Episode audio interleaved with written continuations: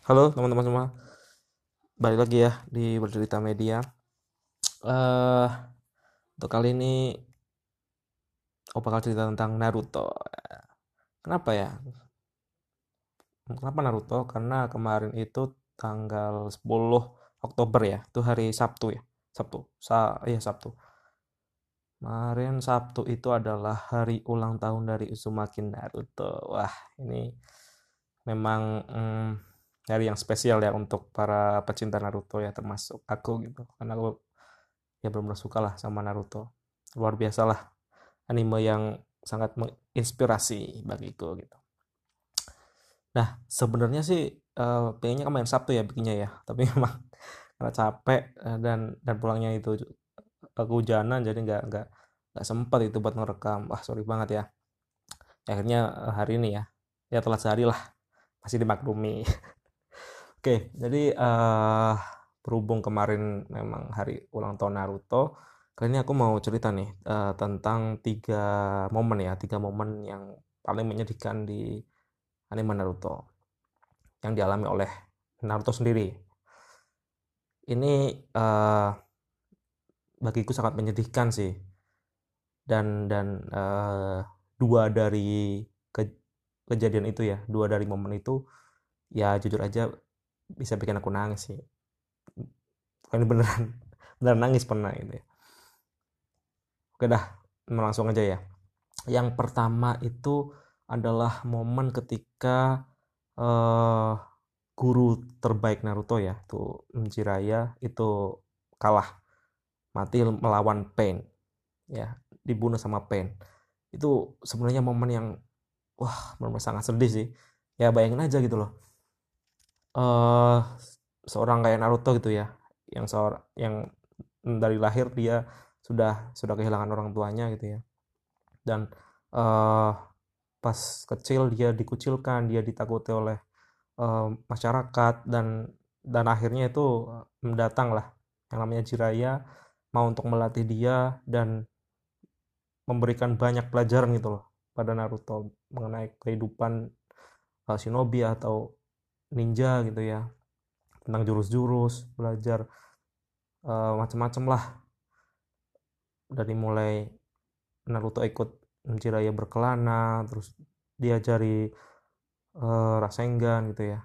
Macam-macam pokoknya. Itu kayak udah kayak apa ya udah kayak orang tua sendiri gitulah. Walaupun Jiraiya juga pantas banget sih apa di di dianggap sebagai kakeknya Naruto juga pantas banget gitu loh. Karena Jiraiya juga uh, gurunya Minato ya ayah Naruto. Tapi momen itu ya wajar banget lah. Kalau salah satu momen paling sedih yang dialami oleh Naruto gitu. itu saat Jiraiya meninggal dibunuh oleh Pain gitu ya.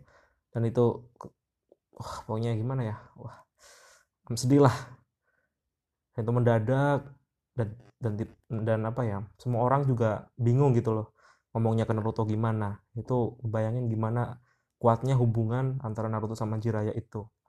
Ya tuh. Terus momen yang kedua nih ya momen yang kedua.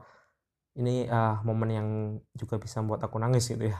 Ini hmm, salah dua yang bisa membuat aku nangis itu pertemuan uh, pertama ya mungkin pertama dan terakhir ya pertama dan terakhir itu Naruto bertemu dengan ibunya Uzumaki Kushina ya.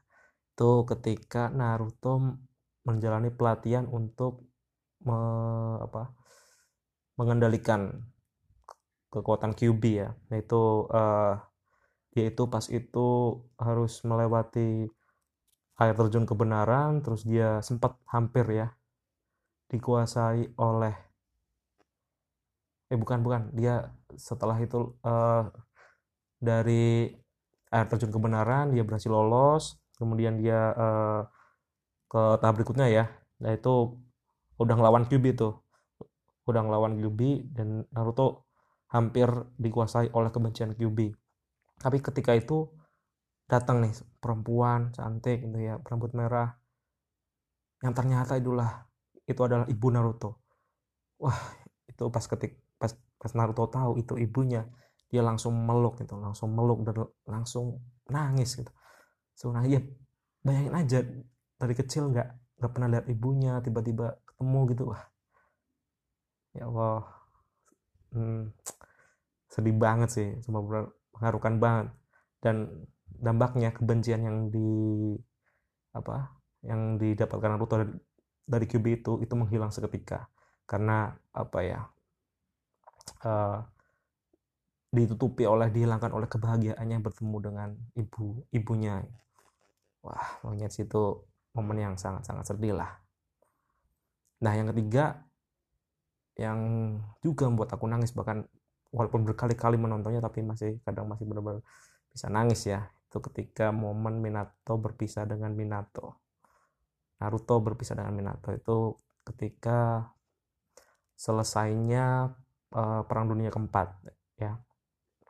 Perang dunia shinobi yang keempat. Itu habis Naruto sama Sasuke sama Sakura sama sama apa namanya? Kakashi Kakashi. Itu menyegel Kaguya ya. Banyak Kaguya terus selesai semua balik lagi ke dunia nyatanya ya. Ke dimensi yang yang yang normal. Terus uh, semua uh, Edo Tensei ya. Edo Tensei dan semua para kaki itu dikembalikan sama Hagoromo yang artinya adalah Minato juga harus pergi. Wah itu momen yang sangat luar biasa sih. Benar-benar sedih banget gitu loh. Setelah uh, bertempur bareng sama ayahnya apa namanya berjuang bareng ya terus akhirnya datang itu momen perpisahan ya perpisahan sama ayahnya. Dan itu bertepatan juga dengan hari ulang tahun Naruto ya pas pas tanggal 10 Oktober juga pas itu. Itu pas matahari terbit terus perpisahan.